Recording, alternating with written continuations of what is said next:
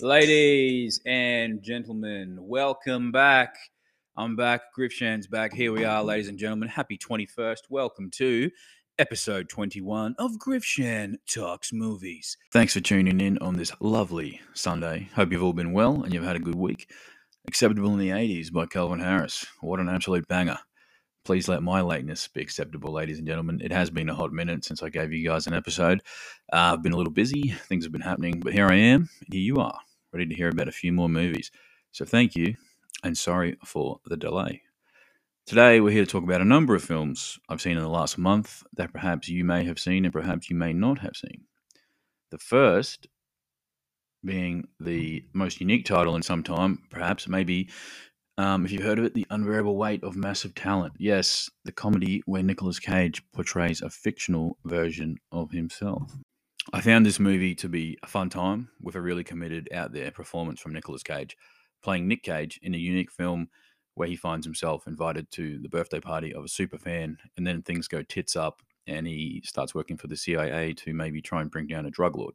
Cool premise, even cooler movie. I really enjoyed it, especially all the callbacks and references to the career of Nicolas Cage.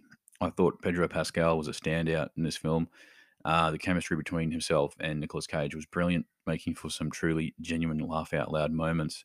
A great watch and one of the better comedies to come along in recent years. This isn't high art, and it doesn't attempt to be, but as over-the-top uh, meta buddy comedies go, this is definitely worth checking out. And if you go into this movie blind, knowing nothing, maybe having just seen the trailer, I think you'll love it. It's so out there, and the fact that they somehow managed to convince Nicolas Cage to do this and portray a fictionalized version of himself is amazing. Having a career uh, resurgence of late with films like Mandy, Willy's Wonderland, and Pig, this is another top-notch performance from the veteran actor, and it fits nicely within his wheelhouse. Co-starring Tiffany Haddish, Ike Barinholtz, Sharon Horgan, and Lily Sheen, the daughter of Kate Beckinsale and Michael Sheen. I can't wait to watch this movie again. It was really fun. It's a good time. Keep your eye out for this one when it becomes available to stream, or if you can find it playing in theaters somewhere still, make the time. Nick Cage is a legend. His movies are great, and this is just another one of his great movies, and it's a treat for any fans of his. And I really enjoyed it. It's definitely worth checking out. It's funny as, and it's good. Not the greatest movie of all time, but it's definitely a feel-good comedy that's worth checking out if you get the chance. Now then, The Northman. Fuck me, boys and girls, what a great film The Northman is. If you've heard about this film and you've been told that it's not good, whoever told you that needs to have their eyes tested immediately. This is a super fun, super unique, unlike anything you've seen before type of film, directed by the incredibly talented Robert Eggers, the man responsible for The Witch and The Lighthouse. This film is an example of a studio letting their filmmaker deliver the film that he wants to and that he set out to make. Starring Alexander Skarsgård, Anya Taylor-Joy, Willem Dafoe, Ethan Hawke, and Nicole Kidman. What appears to be a Viking revenge film on the surface, by way of the trailers and the posters, is an actual fact. One of the most bizarre, out there, deeply haunting, dark and twisted, epic historical films you've ever seen. Unlike no other. Easily one of this year's best films without question. We follow Skarsgård's Amleth, a Viking prince on a quest to avenge the murder of his father, and what we get is such an experience. I highly recommend viewing this at your earliest convenience. A true tragedy that this film has seemingly failed at the box office, unable to recoup its budget despite, you know, all accounts um, of critical acclaim, which, you know, worthy critical acclaim, I might add. Skarsgård is outstanding as the central character in a film that's transcendent of genre and unable to put in a box. What separates this film from other Viking films is how gritty, supernatural, realistic, and mythical it is, uh, all in one. The thinking man's film this is, with so much to adore, but also full of action, intrigue, and great performances. This is a wild ride you will not regret going on. with many people calling this the best film they've seen in years, it does help if you have a basic understanding of Norse culture and mythology. But even if you don't, your experience won't be hindered. This is such a amazing film. It's just, it's, they don't make films like this often. So, you know, you need to make time to go and check this out. Playing like a very well-constructed Shakespearean play at times and split into chapters as the story unfolds. Uh, this is a film that is truly a complete change of pace from the repeatable dribble we are currently spoon-fed in this day and age of the uh, Hollywood landscape. And I cannot recommend this film enough. If you appreciate a story which follows a tragic hero, this will give you goosebumps. It's that good. Arguably the best representation of Viking culture and people ever depicted on screen.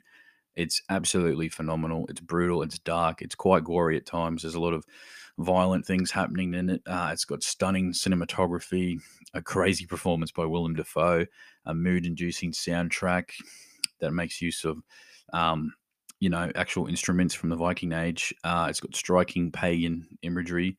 Robert Eggers absolutely knocked it out of the fucking park. Uh, I absolutely, unequivocally love this movie.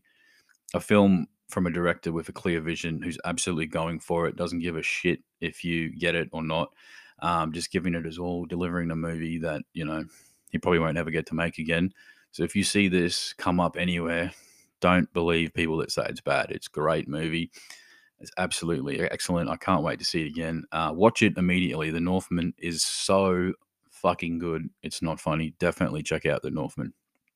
Then, ladies and gents, we move on to the latest effort from Marvel Studios, the twenty-eighth installment of the Marvel Cinematic Universe. Yes, Doctor Strange in the Multiverse of Madness. Benedict Cumberbatch and Elizabeth Olsen here reprising their roles in the huge blockbuster, promising world-shattering reveals and multiversal secrets from acclaimed director Sam Raimi. Yes, that Sam Raimi, the director of the original three Spider-Man films with Tobey Maguire. I really enjoyed Spider-Man No Way Home, the last M C U film they did. And with the new Doctor Strange, I have to say, I absolutely love this as well. This is such a great movie. Obviously, I'm fucking joking. Um, Doctor Strange in the Multiverse of Madness. What a fucking letdown. Massive step down from Spider-Man No Way Home. I don't think I have ever been more bored while watching the film in years. Uh, what the fuck happened? Sam Raimi is back. We were promised this was going to be an epic, mind-blowing movie like no other with all the cameos. So many cameos. Get excited, guys. The theories that have been going around for this film for the last few years. Once it was announced, you know, Sam Raimi's back on board. This film was a visually pathetic clusterfuck of a story with such a weak plot. I have no idea how anyone in their right mind is saying this was a good movie. I expected this to be entertaining, exciting, a great theater experience like Spider-Man No Way Home was, but no, no, no. Instead, uh, as soon as the opening shot of this film begins, I knew we were in trouble in what looks like unfinished C G I and very, very obvious green screen work. I was immediately checked out of this film from the very get-go. The best part of this, of seeing this movie, was the debut of the Avatar two trailer beforehand. Uh, but seriously, how do people genuinely love this film? Before No Way Home, I was very vocal about how the Marvel Cinematic Universe recent films and their T V series have been very cookie-cutter, same, you know, the same formulaic bullshit that they've been dishing out for years. There's no stakes. It's all just the same shit. And here we are. We're straight back into that. It's happening again. So I'm beginning to realize that maybe Spider-Man No Way Home was more uh, just the nostalgia factor of that, how it played a huge part of the the old Spider-Man coming back, um, playing the part in how, movie, how that movie was so good. Yes, you know, we were all um, expecting huge cameos from past iconic Marvel characters from other universes um, in this film, like the X-Men, the Fantastic Four, things like that. And it's not the movie's fault that some of these didn't happen, but what is the movie's fault is how the ones that we did get were kind of really like just lackluster as fuck and not worth like getting hyped for, and including them and then the way they went about it, it didn't impact the story at all. I, I cannot stress enough how weak the story of this film truly is. We have a new character that's just all of a sudden she can jump through um, different dimensions. And, you know, America Chavez, who I'm sorry, but absolutely fucking sucks as a character. So cringe. The actress playing her didn't do a very good job either. I mean, put that down to the script, I guess, but she wasn't very good. The, you know, I, I didn't care about her at all. Benedict Cumberbatch absolutely phoned it in, doing a really shitty American accent once again. He he doesn't have one memorable fight scene in his own film. He's basically reduced to a sidekick in his own film, by the way. This is a sewn together, mismanaged slew of the, the T V series WandaVision, which if you haven't watched, you will be so clueless in this film, which should never happen. You shouldn't have to see every other T V show and movie they put out to enjoy a Doctor Strange sequel. You should only have had to have seen Doctor Strange one. And if you want to see the Avengers and stuff, which he's in, that's fine. And Spider-Man. But, you know, for the average movie fan that just wanted to see a Doctor Strange sequel, I think you're going to be disappointed. I mean, I know a lot of people love this film, and I truly cannot understand how. I thought it was just crap. Like, Raimi's signature horror elements that are in this film that are incorporated into the certain scenes are the perhaps the only good thing about the film. The villain reveal is weak. The story is trash. I can't get over how bad the story is. The visuals are incredibly bad, like a cartoon at times. There's incredible cringy dialogue. If you're expecting a Sam Raimi film, I feel like you would have been disappointed because it doesn't really feel like a Sam Raimi film. It feels like a Marvel Studios, Kevin Feige, you know, influence film that Sam Raimi just happened to direct.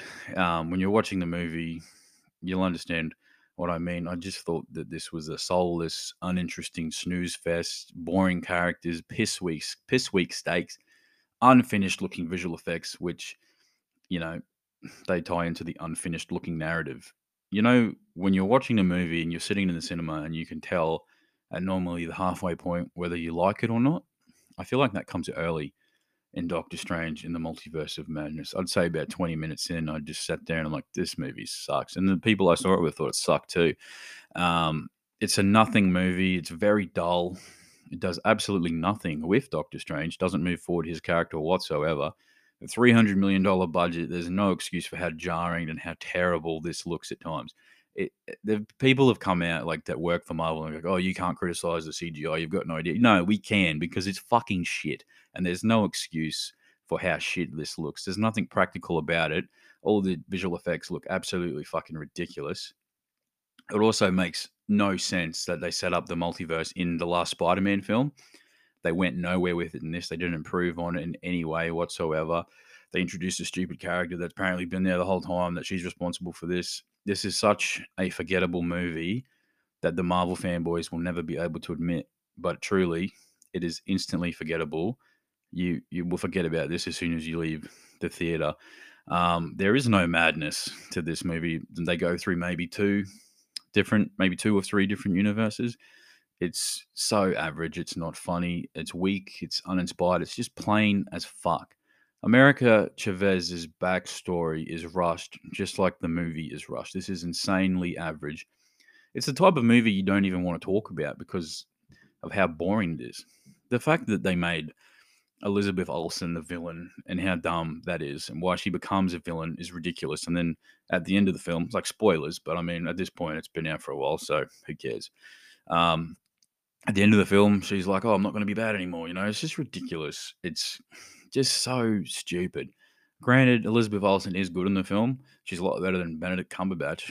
Um, but it's not a good movie at all. John Krasinski shows up as Mister Fantastic from a different universe. That was neat. You know, it's like a fan cast that people have been saying for years. But what, what they do with the cameos is ridiculous. Charles Xavier shows up. Professor Xavier, Patrick Stewart from the X-Men films. People have been, you know, demanding, wanting, hoping for Professor X to show up in the Marvel Universe for years. He does. It's Patrick Stewart. It's the same character from the X-Men films, and then he gets killed off within seconds. And that's not a reason why I don't like this film. It's just a part of how stupid the story is. Uh, it's just a really lackluster film. I, I really hope the next M C U film, Thor, Love and Thunder, will be decent. And I think it will because Taika Waititi is directing that. But again, I mean, I'm not confident after seeing this. Doctor Strange two fucking sucked, and I'm I'm sorry if you liked it. I really can't see how. If you're after an actual great multiversal movie, I highly recommend checking out the recent release, Everything, Everywhere, All at Once, which is a new A twenty-four film starring Michelle Yeoh, which is excellent and actually has an idea of how to tell an entertaining story going through multiple universes. So see that instead, because Doctor Strange two does not fucking fly.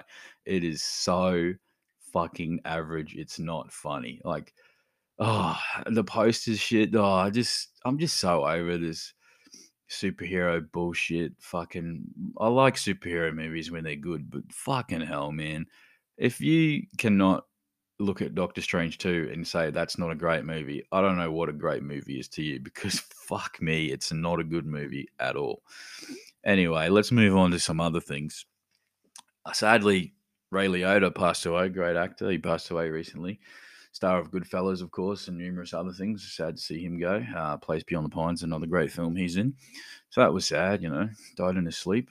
Bit of a bit of a shock. And I've been watching the Johnny Depp trial, which is now over, but that was some pure entertainment. It's strange that it was televised for all of us to watch, but it was pretty good entertainment. And obviously, I'd probably, you know, be on the side of Johnny Depp if I had to pick a side. But man, there was some funny, there was some funny things happening in that. The the one of the doctors that was like on testifying on for Amber Heard, he just was just being so weird and erratic, and just his mouth movements and stuff. And yeah, it's been pure entertainment, that whole thing, and I'm glad it's over there. I'm glad Johnny Depp can, you know, well, he's won, so I guess he can, you know, his name's cleared and people can think of him as a great movie star, great actor again, which is good. And fuck Amber Heard and fuck Aquaman too. Fuck. Anyway, um, moving on to some T V series that I've been watching. Barry, season three has just come out. Well, it's and it's... nearly at the end, but it came out about a month ago. That's a great show. If you haven't seen Barry, whew, definitely check that out. It's on Foxtel. It's on Binge. Stars Bill Hader as a hitman who becomes an actor, and it's got Henry Winkler in it and Sarah Goldberg. It's a fucking great show. Uh, it's very, very good. Probably the best show on television, actually. If you haven't seen it, give it a chance. You'll be hooked by episode one. It's three seasons now. Uh, it's a fucking fantastic show. You need to check that out. Another great show that I was put onto by a friend of mine, and I watched the whole thing in two nights because it was that good. A show called Severance, starring Adam Scott. Now, I'd heard about the show a long time ago, probably at the start of the year, six months ago. Finally watched it, directed by Ben Stiller, most of the episodes. This is a, a crazy good idea for a show, and it's just an, very entertaining. Patricia Arquette's in it as well, John Turturro, a few other people you might recognize.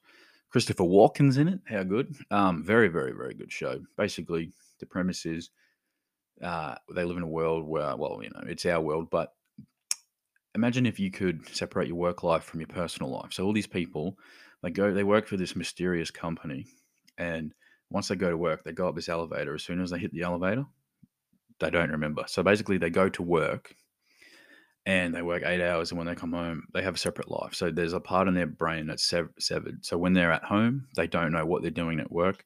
They have no recollection, uh, recollection of anyone they've met or people they know in their work life. And they, when they go to work, they don't know who they are. So they're basically two different people in the same body. And it's just, I don't want to spoil it. You have to watch it. It's on Apple T V, but, you know, get a V P N, download the shit out of that, because it is fucking excellent. And what else is excellent? Great week for content last week. We had the new season of Stranger Things come out, the Disney Plus series, Star Wars prequel thing, Obi-Wan come out, and Top Gun Maverick hit cinemas, which there'll be a review for that soon. But yeah, like uh, I really, when I was a kid, I enjoyed the Star Wars prequels. Um, and as Ewan McGregor's been saying, you know, the fans that, that the thing, the fans that the movies were made for now, back then, are now in their twenties, thirties. They're appreciating it a lot more. And the Obi-Wan series is cool. It's, you know, Obi-Wan's back, Ewan McGregor's back, and you've got Hayden Christensen back as Darth Vader, and the two of them going at it. The last episode was Darth Vader and Obi-Wan having a lightsaber duel, and it's better than the last few Star Wars movies. I haven't seen The Mandalorian or the other shows they've done, but I was going to watch Obi-Wan because I love Ewan McGregor. He's a great actor, and it's a very entertaining series. I definitely would be checking that out if I was you. And Stranger Things four, I love me some Stranger Things. Good to see Hopper's still alive. My favorite character, if not Steve Harrington. Um, yeah, watched all that last week. That was awesome. really, really good season, I believe. It started out a bit slow and I was a bit, well, it's not too good. But then once, you know, everything gets unfolded, I'm, I would put that up there as season four is probably the best one after season one. Definitely enjoyed the shit out of that. I really loved how it was like really dark and it was kind of like inspired by horror movies, you know, like Halloween and stuff like that. It was really, really interesting. And all the actors, the kid actors have like obviously grown up over the last few years because the last season was delayed from COVID. Um, it's finally out now, which is good. But yeah, they all look a lot older and it's supposedly only one year later, but you know, it's a show, so it just doesn't matter. But yeah, it was really cool to see how dark it's gotten. It's like kind of grown up with the audience, I feel. And I really, really enjoyed that season. So definitely check out Stranger Things season four. Check out The Unbearable Weight of Massive Talent and The Northman. Don't fucking see Doctor Strange two. It sucks. And check out Obi-Wan Kenobi on Disney Plus. So yeah, that's it for today, guys. Thanks for listening. And uh, catch me soon for Top Gun Maverick review. See you later.